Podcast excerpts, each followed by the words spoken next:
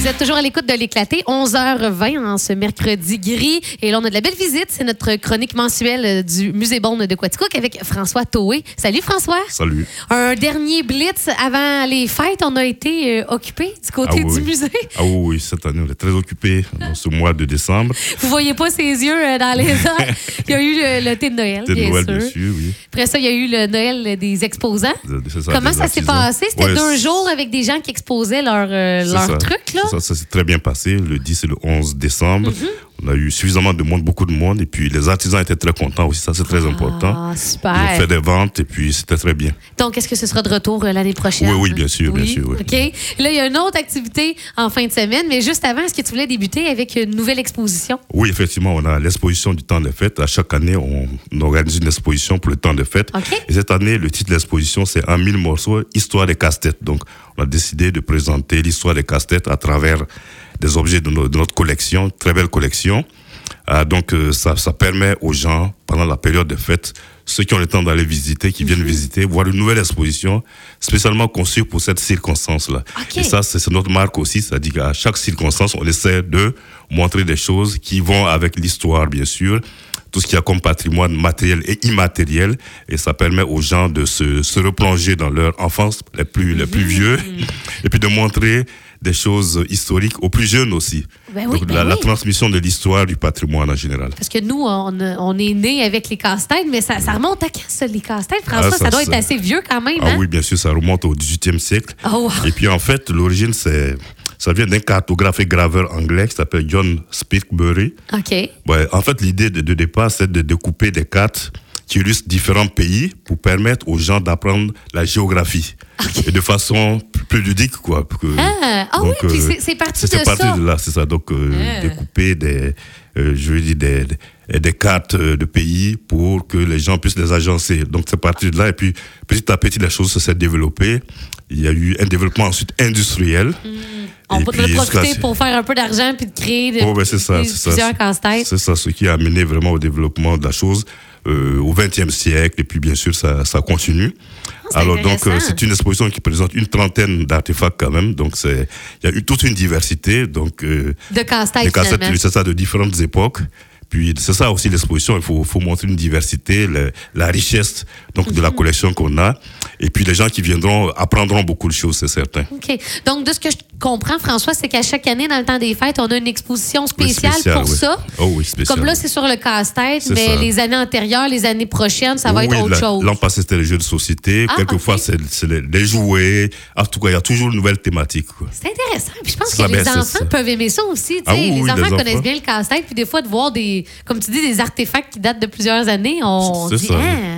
Ben, c'est des expositions qu'on fait pour les familles. Donc, euh, Ouais. toutes les générations sont, sont les bienvenues, en tout cas. D'ailleurs, on le rementionnera à la fin de la chronique, mais ce que je comprends, c'est ouvert pendant la période des fêtes, le musée oui, oui, c'est ouvert pendant la période de fête, sauf bien sûr trois jours, le 24, le 25 et le 1er janvier. OK, mais quand même, sont- on n'arrête des pas jours trop, là, en Non, non, non, on n'arrête pas tout. Le musée est ouvert tous les jours, sauf ces trois jours-là. Oui, ce qui est, hey, Ce qui est normal aussi. ce qui est normal. Ben oui, j'espère que tu prends des vacances là-dedans, François. Ouais, c'est ça.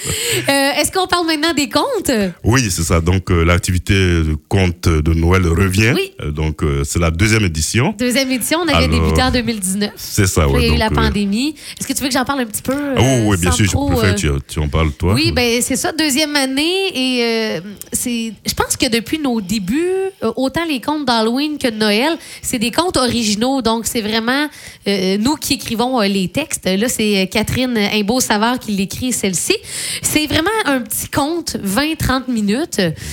L'Halloween, c'est suivi par euh, le bar à bonbons, mais l'hiver, on, suit, euh, le conte est suivi par euh, une activité bricolage. On trouve ça sympathique. Oui. Et puis, euh, cette année, l'histoire, rapidement, là, c'est euh, la liste du Père Noël qui a disparu.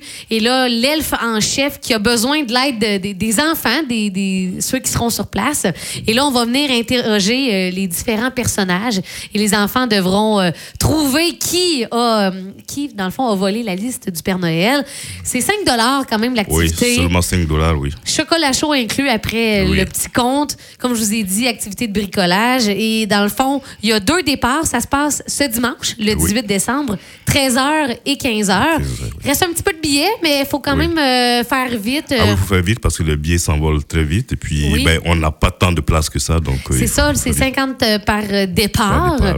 Donc, euh, c'est ça dimanche et votre enfant sera, dans le fond, on dit que c'est un conte dont vous êtes le héros. Donc, c'est vraiment très int- interactif cette année.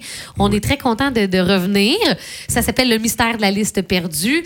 Qu'est-ce que je pourrais. Ben, j'invite les jeunes aussi à venir en, en pyjama. C'est un dimanche euh, euh, tranquille. Puis, je pense que même euh, les adultes, les grands-parents peuvent euh, trouver euh, leur compte dans, euh, à Ah travers oui. notre compte finalement. Mais sais, je pense qu'ils vont trouver ça assez, assez le fun. Je ne sais pas si j'oublie par rapport au compte. Donc, pour les billets, on, soit on appelle. Oui, soit on appelle, soit on va sur le site web Ah du oui, musée. On peut, ça. on peut acheter son billet en, en ligne maintenant. Absolument. Donc, musébonde.qc.ca et c'est l'onglet événements. On trouve compte de Noël, 5 chocolat chaud gratuit. Puis, je pense que c'est ça. Les gens euh, trouvent ça fort euh, sympathique. Donc, on vous attend dimanche en grand nombre. Euh, quoi d'autre qu'on voulait mentionner dans la chronique, François? Ben, simplement rappeler que le musée est ouvert pendant la période de- des fêtes. Donc, Mhm. Ouais. euh, les gens peuvent aller visiter en famille. Donc, euh, Puis j'ai- envie de te poser une grosse question. T'es peut-être pas préparé, mais j'imagine que tu as quand même une idée. À quoi on peut s'attendre à l'hiver 2023, là, en janvier, après le retour des fêtes? d'autres d'autres ah oui, expositions, j'imagine? C'est ça, mais la programmation 2023 est déjà faite. Donc, il y On a- peut la consulter en ligne, j'imagine? Euh, pas encore. Pas euh, encore. OK, ça s'en vient. mais ça s'en vient, voilà. Mais, mais c'est sûr que c'est déjà fait sur papier, c'est fait. Les artistes sont informés, les, les- les contrats sont signés. OK. Donc, euh, c'est ça, on, on est prêt au moins un an à l'avance. Oui. Puis d'autres petits projets secrets qu'on travaille, on peut Ah oui, il y en a beaucoup, il y en a Ouais. beaucoup, mais je préfère garder, mais faire des scoops après. Il y a, il y a beaucoup de projets euh, qui s'en viennent, c'est certain. OK, Tout le temps OK. comme, comme d'habitude, parce que. Ben oui, on est très actifs du côté du musée. Et là, j'ai envie de te prendre par surprise. François, est-ce qu'il y a une chanson du temps des fêtes que tu affectionnes particulièrement? Là, je le sais, je te prends vraiment à- Mais un artiste, français, anglais, une chanson que tu aimes beaucoup.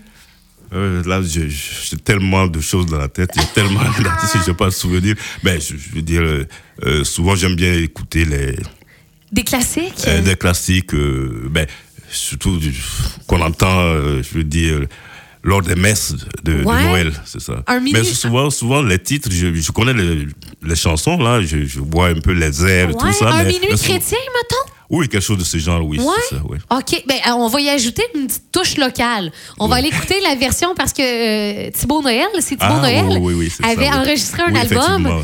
Puis euh, il y a le minuit chrétien. Donc, euh, je vais te l'offrir. Joyeuse fête. euh, Ah, merci beaucoup. On aura la chance de se le dire en personne, mais pour la chronique, on va se retrouver. Est-ce qu'on se retrouve en janvier? C'est-tu officiel? On poursuit les chroniques? Oui, oui, bien sûr, bien sûr. Une fois par mois, notre petit rendez-vous mensuel. Merci François. Ben, Joyeuse merci, fête. Joyeuse fête à tout le monde, à tous tous les auditeurs, et puis Toute Oubliez la pas. population. Oui. N'oubliez pas d'aller faire un tour au musée. Au musée, Toutes les ça. informations sur le site ou la page Facebook euh, du Musée Bonne.